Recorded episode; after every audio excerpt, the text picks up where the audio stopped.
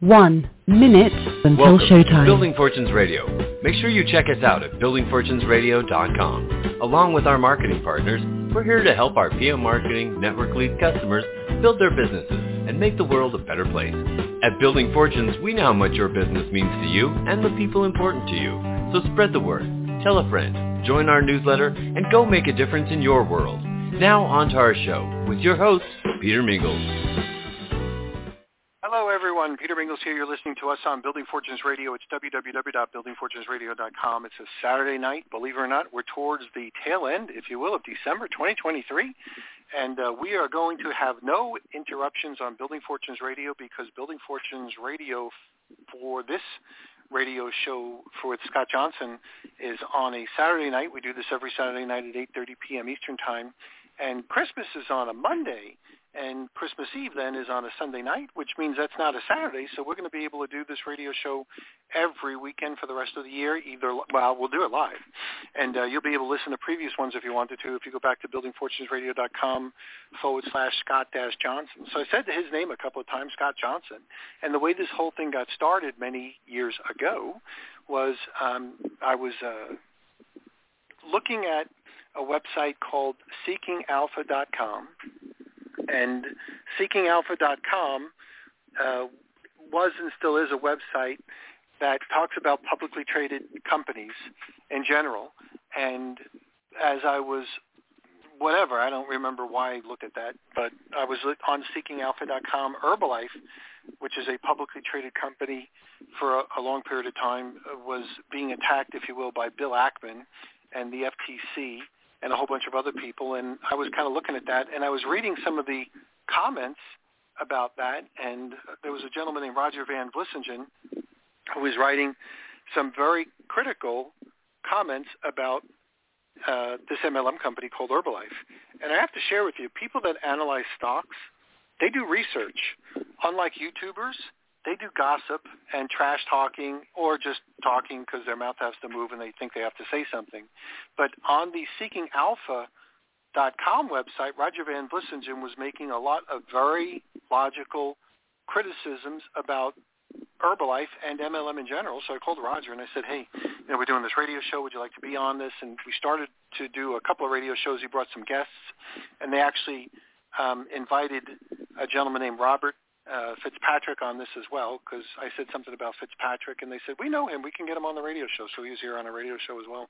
And anyway, so I had uh, Scott uh, uh, Roger Van Vlissingen on. Scott Johnson called me up, and I didn't know who Scott Johnson was, but I take lots of calls. Scott had called me up. It was Labor Day, and uh, that went like nobody else was calling because they thought we were off. And Scott was it was a Monday, so we had a chance to be able to have a nice conversation. And Scott kind of said, hey, listen, I listened to that radio show, and there's something a lot of people are forgetting or never mention or just don't even think about. And of course I said, Scott, what's that? And he said, it's the tool scam associated with MLM. So we've been, and Scott's going to introduce that in a second, but the reality was is we started to do our radio shows about the tool scam, and unbeknownst to me, when I had that first call with Scott, um, I said, Scott, you know, just like everything else, I mean, we could run a couple of radio shows about tools, but I don't know how many we'll do. We'll just kind of give it a whirl, see how it goes. This is an inter- interesting conversation. It has some great value. Um, but then as we started to do this, Bill Ackman was really going after Herbalife, and Vemma was being shut down by the FTC, and Seeking Alpha, um, I'm sorry, uh, Behind was pretty active with uh, showing stuff, and you can probably Google alert just about anything else. And we started talking about a lot of things, and this has become one of our longest running radio shows. Sometimes we do the show ourselves, uh, which I thoroughly enjoy because I get a chance to do some research and be prepared for doing a radio show like this. Sometimes we have a guest, which is always kind of cool because we like to have other people's opinions. And sometimes we've had attorneys and we've had other people that were distributors, either current or ex-distributors, and it's been a real good thing. And I think we um, we had David Poole here twice, uh, and David's uh, anti-MLM guy with an open mind and serious questions about some stuff. And uh, we almost had him here again tonight, but I'm going to let Scott kind of explain all that sort of stuff. And uh, we're going to continue on with Building Fortunes Radio. So Scott Johnson, thanks for being here on your own radio show. Hey, Peter, thanks for having me. I appreciate it. Yeah, uh, David was planning on being here, and then a few minutes ago, uh, I got a, a text from him saying that he uh, something popped up and he he wasn't able to make it. So, and, and you know, we've had him on every other week for the past uh, two visits that he's had because he was on, and then the next week um, he had a uh, company Christmas party, and then he was here last week, and we thought we were going to get him again this week, but we'll have to go to next week probably um, to have him back, or some week in the future. Doesn't really matter. Um, but we had, a, like you said, we had a good conversation. You know, it, it was a conversation where he had a lot of, I would say, differing opinions um, and uh, I, I think we were able to explain things so that he could understand better. Um, I don't think I've learned a whole lot from him because I've been through this quite a bit with a lot of people. Um, so I, I almost know what questions they're going to ask. Um, and, and I don't think anyone has studied particularly Amway um, more than I have. Uh, that, yeah, I'm not aware of anybody. So um, anyway, that's yeah, that's kind of what happened with this evening, and it's fine. We uh, always have a backup plan. We always you know keep track of what's going on during the week and talk about some new things. And, and I'll just like we normally do, excuse me, on this show is towards the beginning, particularly for the new listeners. Um, the, the two big problem areas that I see with MLM because I would say, I think you would say also, you know, we're pro MLM if it's done right, and we're anti MLM if it's done wrong. And I think the extremists on both sides, when you say that, their heads explode. You know, the the pro MLMers say, well, there's no way you could do MLM wrong, you know, and and the uh, anti MLMers say, well, there's no way you could do it right. So, so so we're kind of this this small minority, I think. but I think both of us are very well educated in, in MLM, and that's different than most people, whether they're pro or anti-MLM. They they know their own perspective, but they don't know much else. Uh, they don't know many other facts that fill out the picture, and so they get into this rut of you know, this is my thinking and I'm rigid and I'm not going to move and that's just the way it is. And, and that's unfortunate because that shows that you cannot think. Um, and, and it happens on both sides, both pro and anti. Um, so the two big problems, you mentioned the tool scam, um, that's where particularly in Amway, and I was in Amway for a dozen years before I found out about the tool scam. And then I was in for another four years. I was not participating in the tool scam, but I was trying to figure out a way of uh, having a legitimate Amway business. And what happened during those four years is I slowly began to understand um, that Amway is not a victim; they're in on it. And so at every turn, I was frustrated. And eventually, after about four years, I said, you know, um, this isn't going to go anywhere. Um, you know, Amway is obviously interested in supporting the big pins, not me, this little guy. And so I'm just to, um, I don't like to quit things. And so I decided I'm just to act up. And then when they kick me out, I'll be very happy. Um, and so that did happen. I won't go into those details here. Um, I'm, I'm happy to talk about it. I just didn't want to take up the whole show talking about that.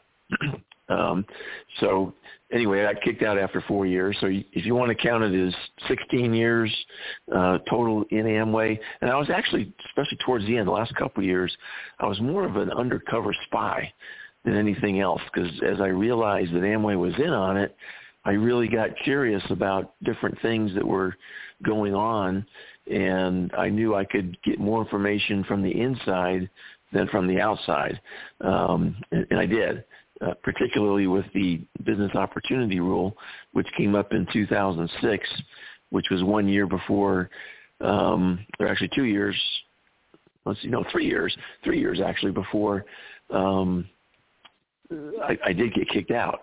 Um, but during that process of 2006 and 7 and 8, I, I learned a lot of things. Um, it, mainly, again, that Amway is in on it. That they're not this innocent victim by any means. Um, and, and so I felt that I had what I needed and I knew that I wasn't going to get anywhere. So, you know, why keep hitting my head against the wall was, was kind of how I figured it out. So anyway, um, you mentioned the tool scam and that's where the upline in Amway and some other MLMs like Herbalife, and I'm sure there's others, um, but Amway is the one that I found has the most profitable tool scam of anybody. Uh, now I may not be aware of one that's even more extreme, but again, I'm not aware of it, so I can't talk about it. Um, I, I would love to if I found out somebody was, you know, more jacked up in their tool scam than Amway. That would be interesting. Um, but anyway, it, it, it's not just the money. In fact, it's not the money um, that they make. I, I don't have any problem with people making money, but they need to do it legally and, and morally and ethically. And what happens with Amway, it isn't the money that they're making from the tools. It's the fact that they pretend that their success comes from Amway and they lie by omission um, that they make most of their money from the tools, and, and that's what I find, you know, very. Um, yeah, I guess you could I, you could call it a lot of different things. I think it's illegal. I think it's RICO fraud, you know, it, at least business fraud, because when you misrepresent where you make most of your money from a business, then you're essentially committing fraud. Uh, I'm not a lawyer, but that's what I find very distasteful about the the Amway tool scam, as I refer to it. Um, and, and what we're talking here is, you know, when we were in, it was books, tapes, and functions. Well, technology has moved on. Um, they still have books, and they sell them at full uh, cover price. They probably buy them for one quarter to one third of what's on the cover.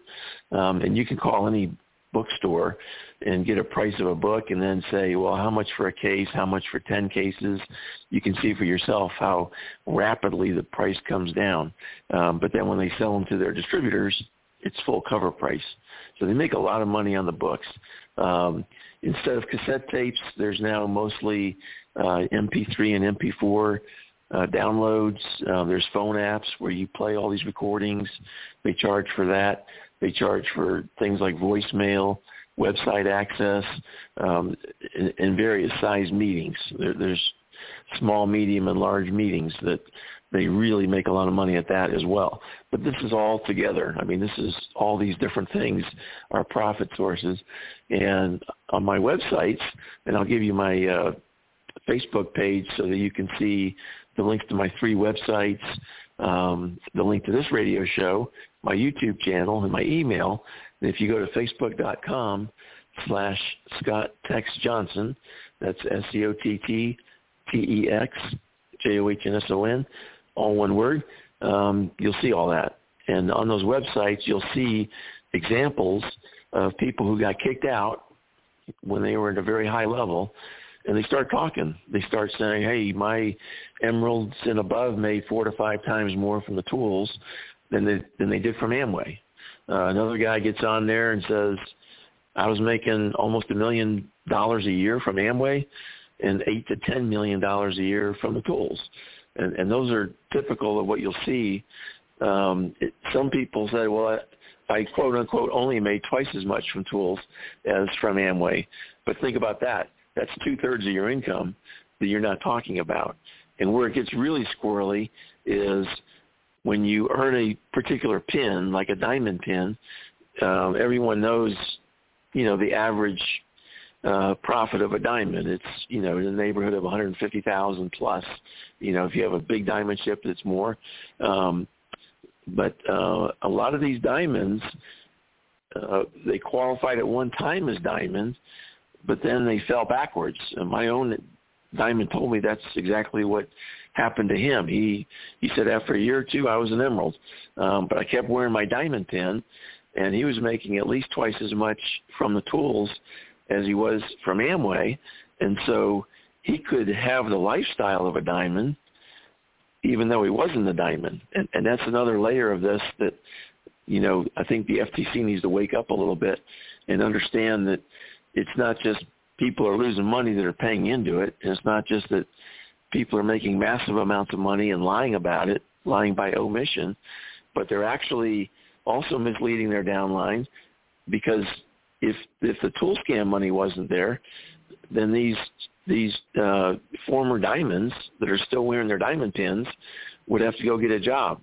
and that would really wake people up. You know, if diamonds had to have a job again, because they went back in their business volume. Um, and, and so it's just very deceiving, extremely deceiving. Uh, when, when you start to consider all of the different aspects that are going on here. Um, so that's the tool scam. Not all MLMs have tool scams, but you know, with Amway, it's huge. It's um, really something that the FTC should pay attention to. The only thing that the FTC has said publicly, and I think this was, golly, I want to say it's going on either two or three years ago now. I think it's three years ago. One of the FTC commissioners uh, made a statement that he's actually a former commissioner now. Uh, Phillips was his name, he made a comment that the FTC is going to start looking at the overhead costs. Um, typically, what MLMs put out is the the gross profit. You know, in other words, how much money did you make from the MLM? There's nothing in there that talks about. Um, and when I say there's nothing in there, things like the income disclosure, uh, things like when you're presenting the business to people. Um, nobody talks about the overhead, um, and, and it's it's significant, and and so that's something that he said they're going to start paying attention to. I haven't seen much action since then. I think it's I think it's a little bit over three years. It's at least two years ago. Uh, it was in October, and and so you know the the FTC talks but they don't do much. Um, and so, so, and, and the other thing is they need to turn their, their telescope or their, their microscope around and look through the other end because it's not just the overhead costs to the downline, it's this massive profit to the upline and all of the problems with that, how they can pretend to be a diamond or a double diamond or whatever, but they're really not bringing that in from Amway. They're bringing most of it in from the tools. Uh, in fact, I have a I had a really interesting experience this past week. I was reading, and he's been a guest on this show. Uh, his name is Sean Munger, and we had him on here. He's a historian by by uh, trade. He, that that's what he does. He's got a law degree, so he knows how to analyze things. And, and uh, he did a a video, I guess, a year or so ago about the tool scam and the sort of the history of it. Um, he wasn't so much interested in describing, you know, the morality or legality or ethics of it. It's just that, hey, how did this thing come along? Um, and it's a very good video. You can go on YouTube and, you know, search for uh, Sean Munger Amway. I'm sure it will pop up on YouTube. And he spells his name uh, S-E-A-N, Sean and M-U-N-G-E-R, Munger. Um, but he also has a Substack uh, website. And I was reading, there's three stories on there about Amway, part one, two, and three. If you go to uh, Sean Munger History com, you'll find the three Amway stories. And, and the third one, I was looking at the sources, and one of the sources on there is a dissertation. A woman who who uh, is was from Western Michigan wrote a dissertation in 1985, um, which was an interesting time in Amway. It was before my time. I started in '93, but in 1985, a lot of things had happened in the previous uh, five years. Everything from you know the FTC uh, lawsuit against Amway, the whole uh, Canadian thing with the, you know, the um, the the uh, what do you call it, the taxes, customs. There was a big controversy over that, and we ended up paying about fifty million dollars. They pled guilty both criminally and civilly to the country of Canada for cooking the books, basically. and so and so and also they were on 60 minutes and there was you know a lot going on between 1975 1979 and 1980 and um this dissertation is really interesting. It's actually the first source um on this part 3 of 3 that Sean wrote these uh stories about. And um I'm about I think a little more more than halfway through it, and it's really good. Um, I, I never thought about doing a Google search for um, Amway and dissertations, but I found a, second dissertation that I haven't read yet, and I think it was in uh, 2019. So it's much more recent. and again, I haven't read it yet, so I don't know all what's in there. Um, but this is some really good sources um, of people that have done pretty good research. You know, when you get to be your your doctorate dissertation, you do some pretty deep diving as far as research. And what really impressed me about this 1985 dissertation uh, is that this was before the internet, and so you know the the sources available to people before the internet were much more limited, and and she did a really good job. Her name is uh, Carol Lynn uh, Juth Gavasso, and unfortunately she passed away in the mid 90s, and, and she wasn't that old of a person. I think she had some health problems, um, and so she passed away in her 40s or 50s. I would have loved to have. Um, you know, been able to contact her and, and talk about things, um, but she's not available, unfortunately. Um, but anyway, I, I just wanted to mention that because it was just a really, and I'm not done yet. It's a really well done dissertation. I'm looking forward to the other one that I found, and maybe there's others out there that um, you know, that I can dig up and, and learn some things. I definitely learned some things from this dissertation, and we can talk about that on a future show. Um, not, nothing earth-shaking, but just some of the, I don't, you know, sort of the things that build up, and then you find out what the end result was, but you don't see all of the things that happened leading to that. Uh, and that's what she did a really good job of in this dissertation. It's like three or four hundred pages. It's not it's not easy reading as far as you know you have to you have to go through it and read a lot of words before you get down to you know the stuff that you're looking for but it, it's still a very well done paper um, so anyway that's the tool scam and and in fact one of the places i just finished reading this part of it a few minutes ago um, there was a lawsuit in ohio back in the i think it was the early 1980s and they dug up information that uh, one of the distributors, Amway distributors, was making $59,000 a year, which was probably back in that time an emerald. It could have even been a diamond. Um, but anyway, $59,000 a year. They were making $500,000 a year from the tools. So we're talking, you know, close to 10 times. Um, and, and that's only the second one that I've come across where there's a very definitive statement that they were making on the order of 10 times more from the tools versus Amway. And uh, I don't know exactly what happened in this lawsuit. I think I haven't finished that part of the dissertation yet. Um, but it's unfortunate, right, because now we're here in 2023 still talking about the tool scam.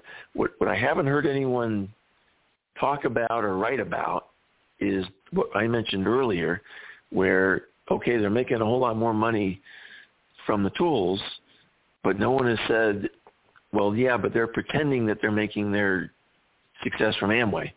Um, and, and by the way, when they go down in pin size, um, they can still have the lifestyle of the pin they're wearing uh, because of the tool scam money coming in. But again, it's a big lie and, and that's the one thing I haven't come across yet um, that people haven't sort of gotten to that level in their analysis to understand really how bad this thing is. Because it's one thing to make money; it's another thing to mislead others on how you're making your money because you're trying to bring people into the Amway business or another MLM, and, and you're just lying to them where you're making your profit from. Um, and, and I just find that really dishonest, and and I I believe it's illegal. You know, i again, I'm not a lawyer, but geez, you know, I, I don't know what it takes to to uh, look at something like this and go, hey, that's breaking the law. That's fraud. That's business fraud. Um, so anyway, I'll stop there with the tool scam. The, the other big problem, which is either universal or nearly universal, and we can talk to David about this again uh, in more depth next week, because I think some of the insurance MLMs do have um, retail sales, you know, sales to people who are not part of the MLM compensation plan. That's the definition of a retail sale. Now, you don't make retail sales to your downline. Okay, that's that's considered internal consumption, and of course, retail sales are external consumption. And you have to show free market demand in order to have a situation where you have a legitimate business versus anything that would be similar to a um, a situation with um, you know a, a pure play no product pyramid scheme. You know, we're talking chain letters, airplane games, uh, gifting schemes, all those kinds of things that have happened over the decades. And, and people can Google those terms if they're not familiar with them um, and, and understand what that means. Um, but when there's a lack of retail sales, then what you have is, again, an illegal pyramid. In this case, it includes products or services.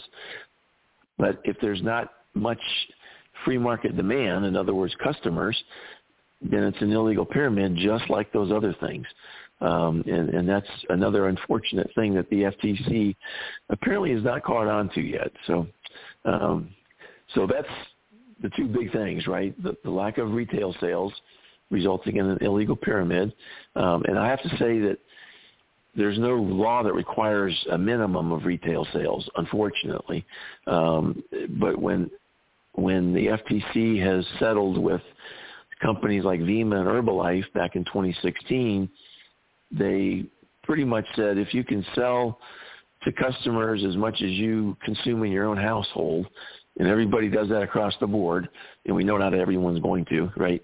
Um, but let's say 80% of the distributors can meet that bar, um, or a little bit more, then the overall company volume would be 50% or more being sold to customers. That's what I can't find in any MLM. Um, I'm sure there's individuals within MLMs that do that, but it has to be across the whole MLM. It can't just be somebody that is a really good salesperson or they live in a very high cost of living area, you know, which makes selling easier. Uh, those kinds of things are unique to individuals. What we need to see is the overall retail sales. And, and by the way, the FTC does look for that. Um, they just don't do a very good job of interpreting it. Um, and, and the case in point here is the Neora lawsuit where the FTC claimed Neora only had 1% retail sales. And as it turns out, now that we have the, the decision from the judge after waiting for almost a year, I think it was, to get, to get it, um, is, is that Neora had a label for people that paid full retail price. They would call that a retail sale. But if you were a preferred customer that paid anywhere less than a full retail price, that the FTC did not consider that a retail sale. And of course they're wrong, and the judge told them they were wrong. Um, and, and so, you know, Neora was able to show the judge that they had anywhere from 60 to 80 percent of their products going to customers. Uh, now, I have some concerns about that, and I won't get in, into details again because of time limits. Um, but anyway, Neora won in court, and now the FTC is, you know, licking their wounds. And, and by the way, guess who pays for um, the uh, the FTC's legal bills? It, it's me and you. Um, the FTC was also told they need to pay Neora's legal bills. So guess who pays for those? Me and you, U.S. citizens. That's our income taxes at work. And and so, you know, there's some personal stuff here too when it comes down to, you know, wasting taxpayer dollars. So um so so basically if an if an MLM has 50% or more of its of its stuff, you know, whether it's products and or services going to customers who are not part of the compensation plan, then that would be considered a legitimate MLM. Uh, I, I think both of us would call that doing MLM right. It would be a legitimate MLM business. Um, I just can't find one. I, I think maybe there are, there might be some insurance MLMs out there. They don't share their numbers very widely, so it's hard to tell. Um, and, and I would want to dig into it more anyway, just because uh, lying is so endemic in the MLM world that I would I wouldn't just take a figure from a from a company. I'd say, you know, let's let's look at this a little bit more and let me ask a few questions and that sort of thing to be comfortable with the claim. So so anyway, that's the two biggies: lack of retail sales and tool scams. Um, not that there aren't other things going on, but any company you know, MLM or not MLM, is not perfect because it's it's run by people, and people are not perfect.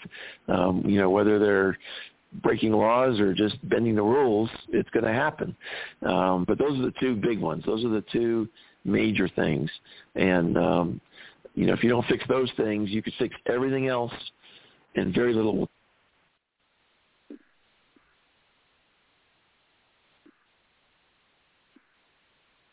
Whoops. Scott went away. Scott, Scott, Scott. You went away, Scott. Let's go see.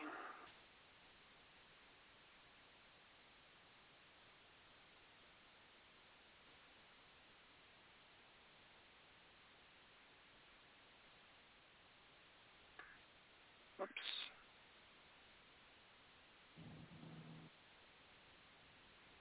Hello? Scott Peters here. Yep. Okay, you're back. Yeah. Yeah, I, I don't know what happened. I was just I was I just talking. I think this platform might be having a little bit of a problem. They started having a problem on Friday. So, um, but you're okay now. Okay, yeah, I did notice some of the lead-in announcements. Um, you know, we usually you hear the announcement. No, you were gone for just like a minute. So yeah. I, I mean, I mean the the pre-show. I noticed that usually the the woman says um, the show will start in five minutes, but sometimes all I heard was five minutes. So I kind of thought exactly. something was a little bit different. Yeah. So anyway, um, that's some inside baseball stuff um, that only us and our guests know. Um, so I, I was pretty much done. I, I just wanted to uh, go over those two things and um, and see if you had any comments, and then we can get into uh, what we want to talk about this week. Nope, all really good information as usual. So a good recap. So retail sales are important. Retail sales being, you know, sales made to people that aren't part of the compensation, and they don't have to be, you know, a huge percentage, but they have to be a considerable percentage. And then also the idea that there's some profits being made from the tools associated with companies, and some distributors don't know that. So, um, so and Amway is obviously one of the first companies that started the tools business, but there's a lot of other ones. As there's been a lot of network marketing companies that are basically spun off by Amway distributors. So they kind of brought their bad behaviors or bad practices with them wherever they go. But Amway is certainly the biggest one relative to that stuff. Okay, so where do you want to get started relative to um, any other topics?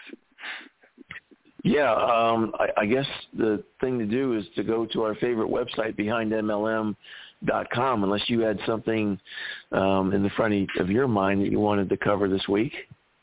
Um, th- well, there's a couple of things.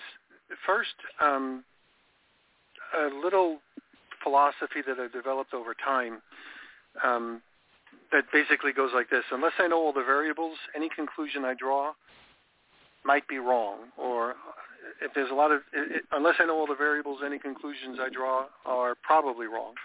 One of the things that I learned, we were talking before the radio show, is when I was working with Electrolux. When I was when I was working with Electrolux in the field, meaning a distributor or let's call a sales rep, um, I had my own thoughts or ideas of what I was told by my managers of why the company did things. And some of the things that I agreed with and some of the things made no sense to me. Then I had the good fortune of promoting myself through performance to being an area VP.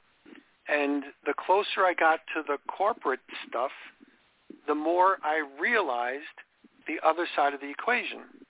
Like this is why they do those things. And I'd say there's a very big gap in communication between what corporate does or thinks versus what the sales reps are being told. And this communication gap is a big issue.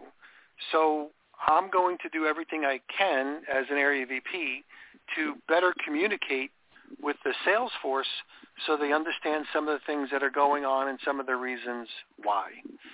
So that communication gap is something that's important.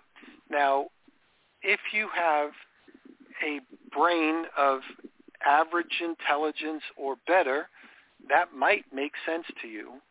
Um, if you're a YouTuber and you're trying to get clicks or whatever, or you're just plain stupid, you might never be able to actually understand or accept that because your brain doesn't work that way. You're just stupid. And I say this, I'm not calling you stupid. I'm calling like the, in the generic you. If you can't figure that out, then you are probably stupid. And the thing that I've learned about stupid people is they don't like to be called stupid.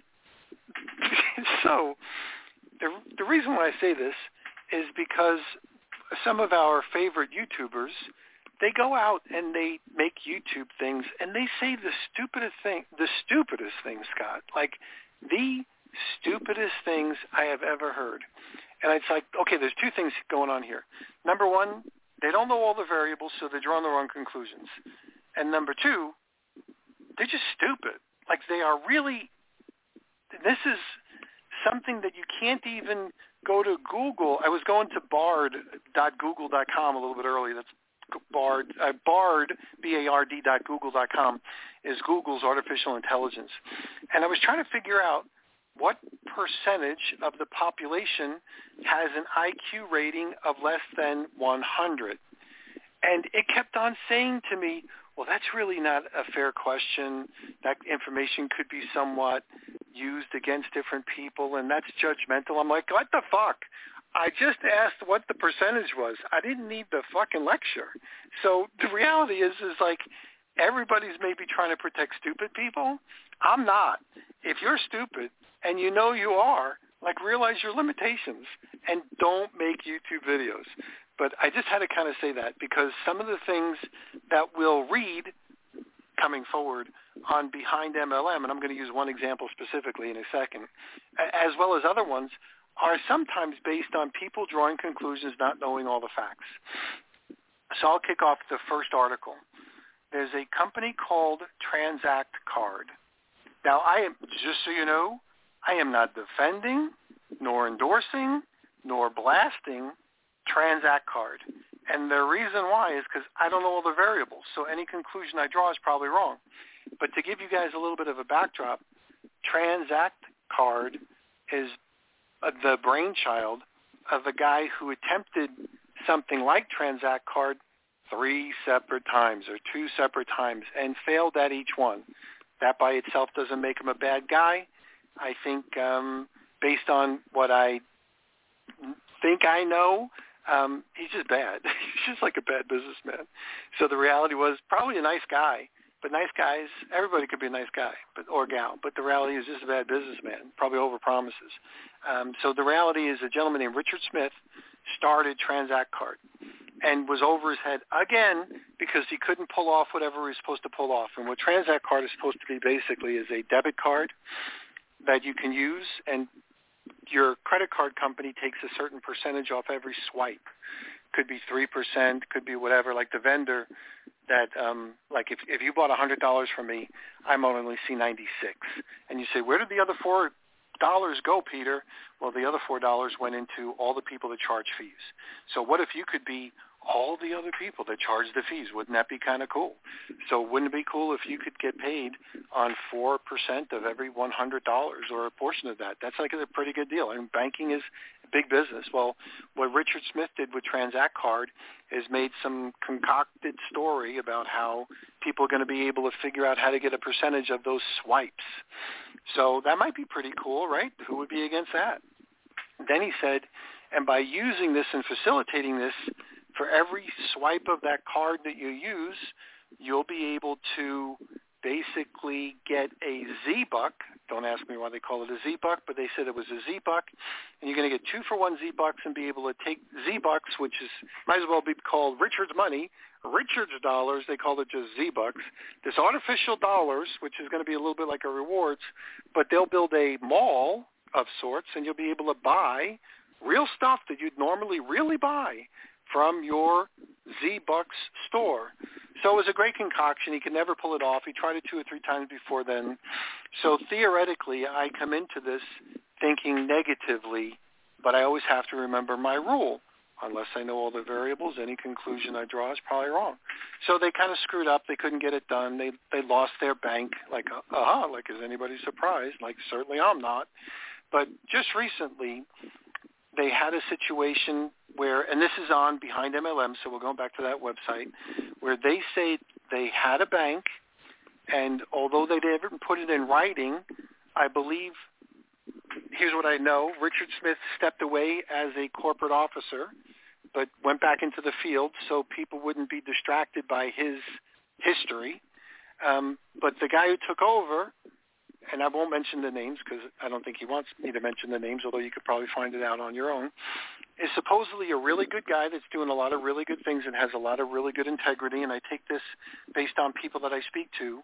He, you know, he righted the ship and actually fixed all the problems. And he mentioned the company name, and all of a sudden, like bazillions of Transact card distributors called that bank, which is the new bank that they didn't officially tell people what the new bank's name was, but they went out and told the new bank, eh, or they said the name. And as soon as they do that, everybody's going to be calling the bank. Are you really uh, doing business with Transact Card?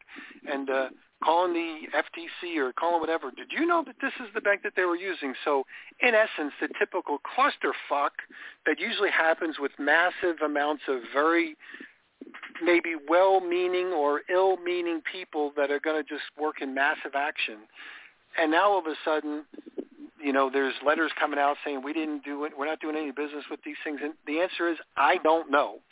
So I don't know. Most people don't know, and most and certainly Oz or whoever's writing for Oz doesn't know. So they're making conclusions based on variables that they don't know, which means they're probably many of them wrong. So I am not sticking up for Transact Card. I am not defending Transact Card. I am not throwing Transact Card under the bus because no one knows. The only people that really know are probably a select few number of people at the bank and or at the company and who knows if it's real. I don't want to give you my percentages, you know, whether it's real or not. It ain't looking good. I mean, anything like this usually doesn't look very good, but because I don't know all the details, I can't say one way or another. I could just basically say I'll sit on the sideline and I'll be able to kind of look and find out. Now, I just kind of gave you my philosophy, uh, unless I know all the variables. Any conclusion I draw is probably wrong. Gave you an application to that relative to a headline, like we're going to read uh, other headlines in Behind MLM and other ones like this, and then also watch the people that certainly don't either understand or agree with my philosophy shoot their mouth off about what they know about whatever's going on with any particular company. And this exemplifies, I probably gave you a little bit more of a sophisticated answer in my criticism towards many of the YouTubers that are the anti-MLMers because they are just, take what I just said and add stupid, and then there you go. For many of the anti-MLM YouTubers that are out there. So uh, I just wanted to say that, Scott, because it's a, it was a great example. It's heavy on my mind. It's a conversation I just had today with somebody who's trying to. I'm gonna, I'm not going to say sell me on Transact Card, but basically say, listen, you don't know all the facts.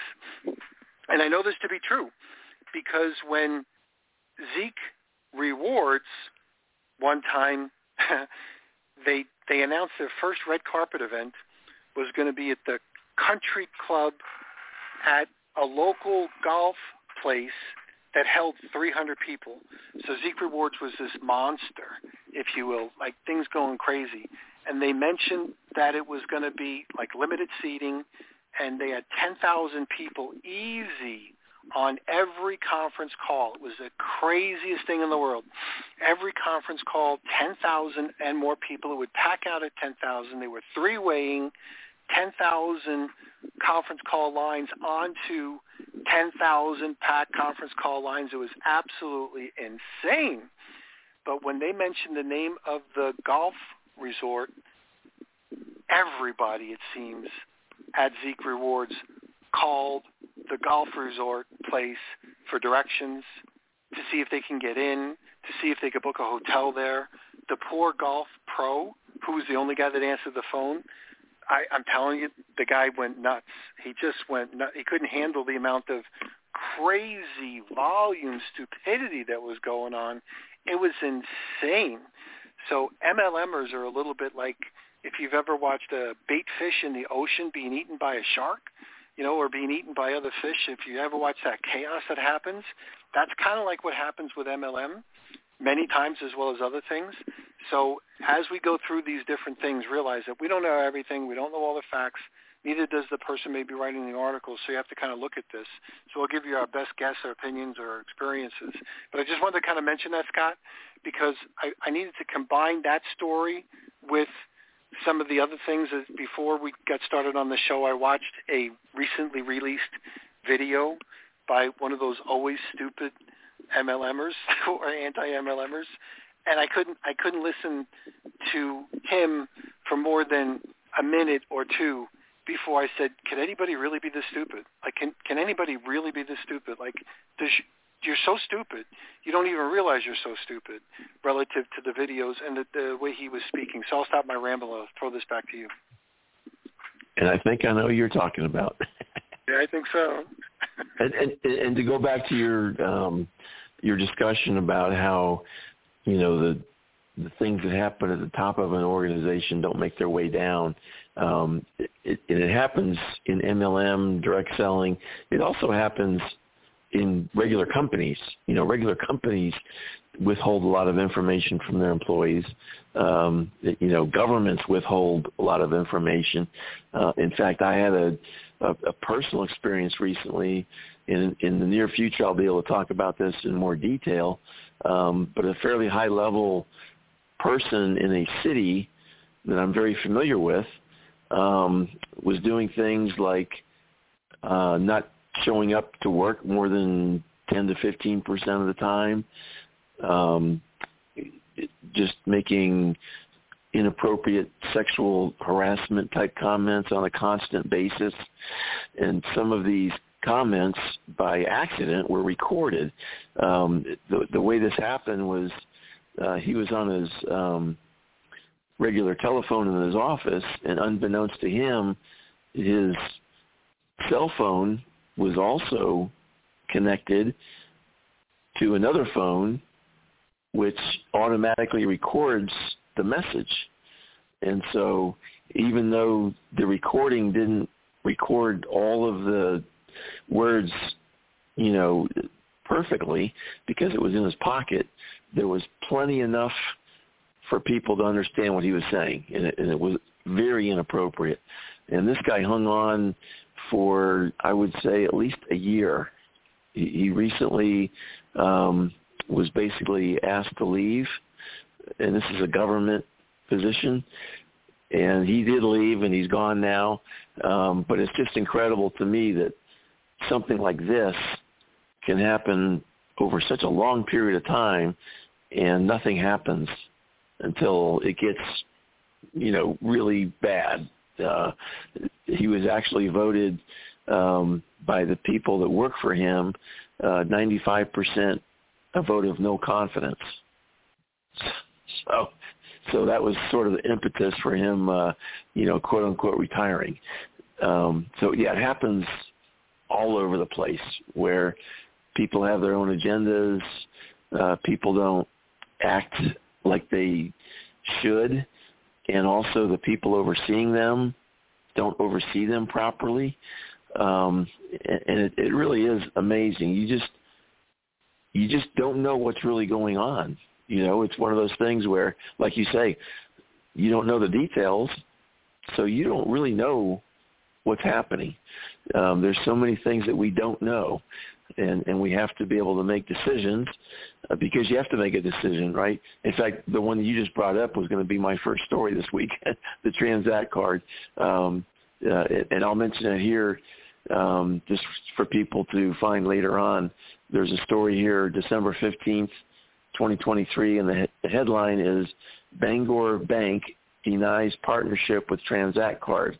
So that's the story Peter was talking about, and it's on behind MLM.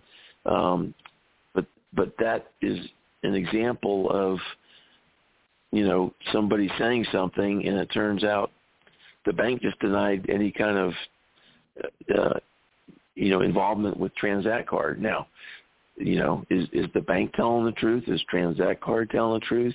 We don't know because we just don't know all the details and what's going on behind the scenes. It, it really is a remarkable thing. But the bottom line is, if you're looking at making a decision, because you do have to make a decision, right? Either to be involved in trans Transact card or not. That's a decision, and, and so you have to take in as much information as you can that's available and make a decision. That, that's that's just what we all have to do.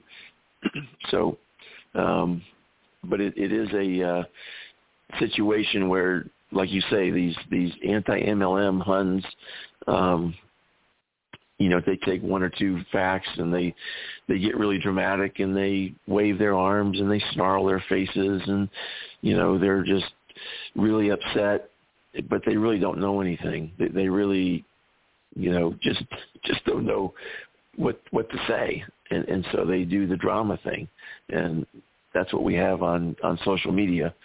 Unfortunately, um, it'd be nice if if there was more people that would look at the facts and get more information and then make a, an informed decision. But there aren't too many of those um, out there. Uh, I think we're two of them to where you don't just jump to a conclusion. You say, well, that's interesting. Let's see how this plays out. Um, but in the interim, you have to make a decision, right? If you're looking at something, either get involved or don't get involved. And, and so you have to make that decision one way or the other. Um, so yeah, good good conversation. Any anything more on that one? No, it's just um, it, like I said, it just it, it was a it's a really hot topic because that's a company that's drawing a lot of attention, and it's really easy to be on one side or the other.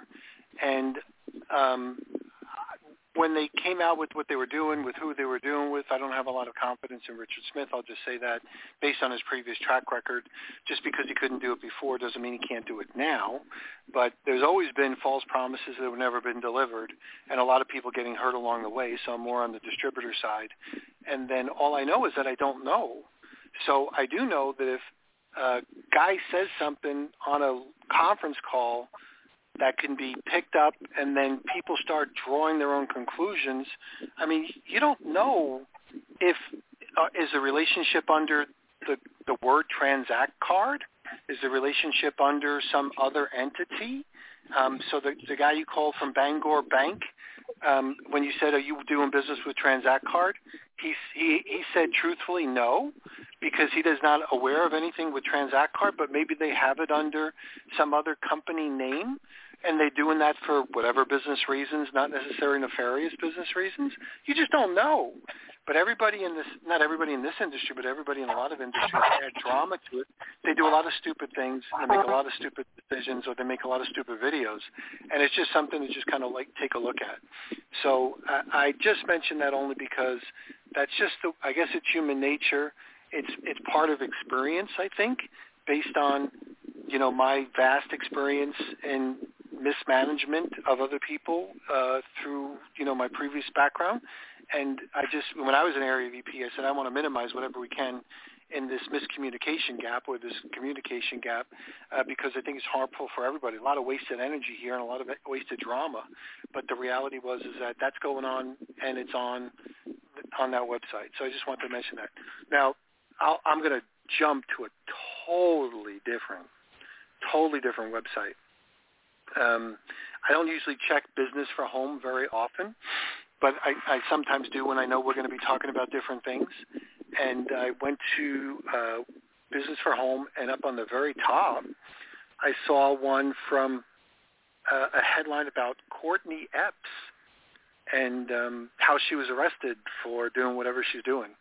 And I know of Courtney, meaning that she was on our radio show a couple of times, uh, being brought on by a gal named Sue Brenchley, um, and Sue's like really super good. I mean, Sue's Sue's like really super good. Made a ton of money in this industry, still does, and she uh, brought on Courtney Epps to talk about the tax advantages of home-based businesses.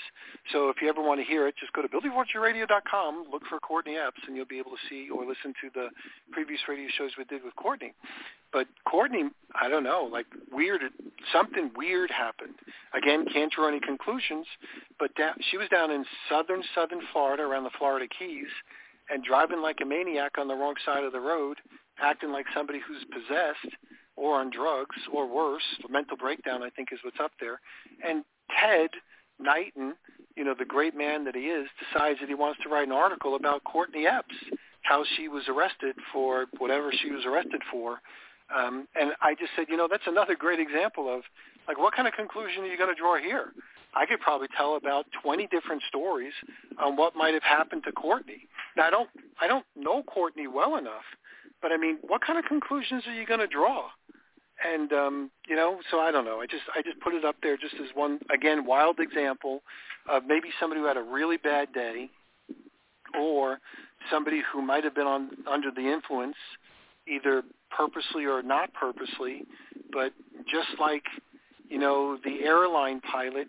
If you if you heard the story about the airline pilot who was uh, in the cockpit, basically like a jump seat, um, who then tried to shut off the engines, um, is now arrested, of course, facing huge charges of trying to kill people. You know, he said, "Oh, it was you know basically I had these uh, mushrooms, and uh, unfortunately I had a bad reaction to the mushrooms, and I thought we were all going to die or whatever. He was possessed, and he was going to kind of turn off the, all the engines for whatever reason, and now he's going, you know, now he's in jail or what is, was in jail or whatever's going to happen with him. I don't know. But again, who knows what the story might be? But you just got to really watch out by drawing any conclusions while you go to things you just don't know anything about.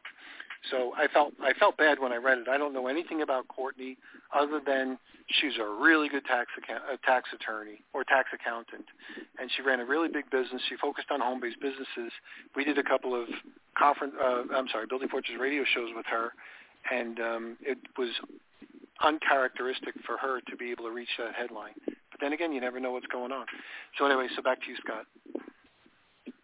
Yeah, I mean, there's there's people that um, you know, ingest fentanyl unknowingly. So we don't right. know. You know, it'll play out.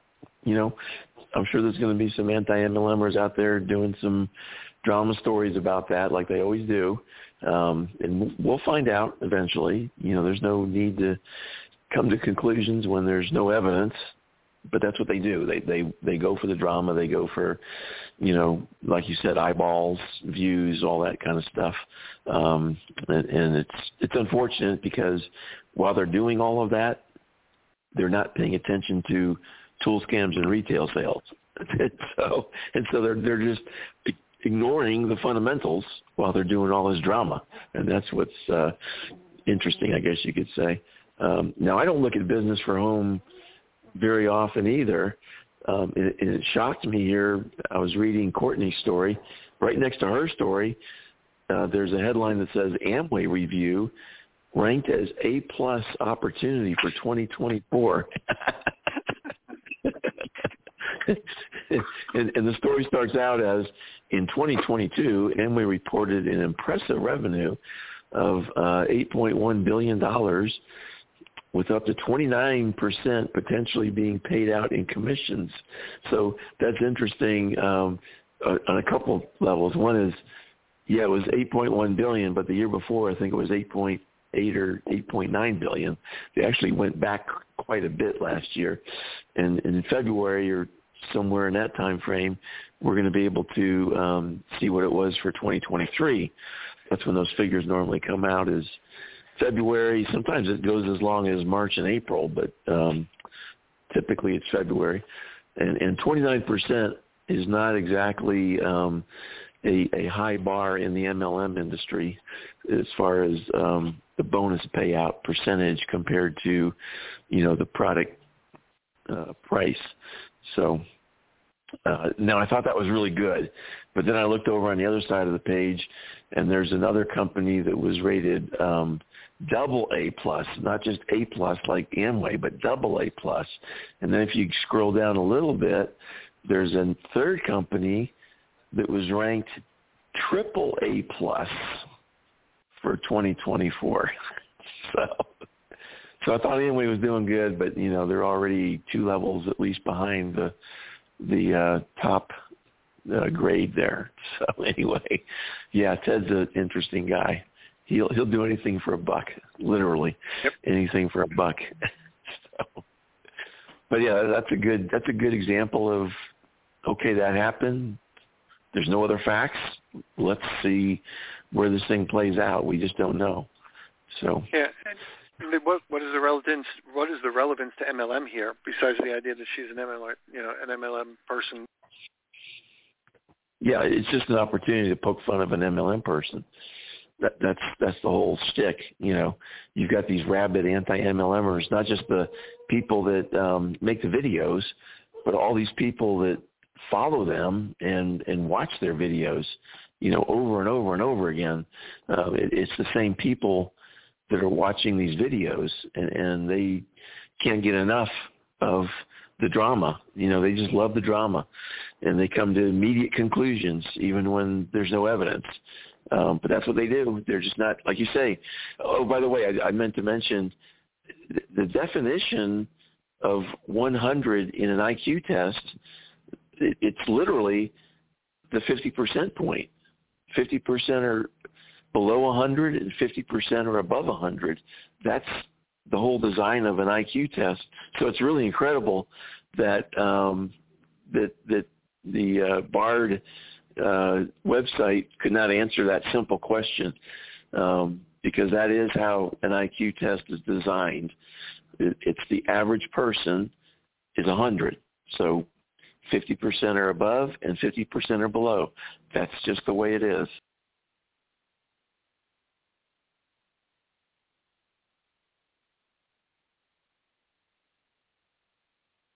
You still there? Can you hear me? Hello? Hello?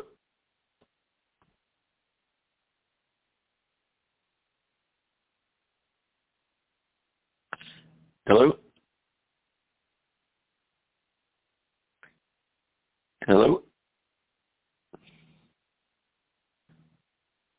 Peter, can you hear me?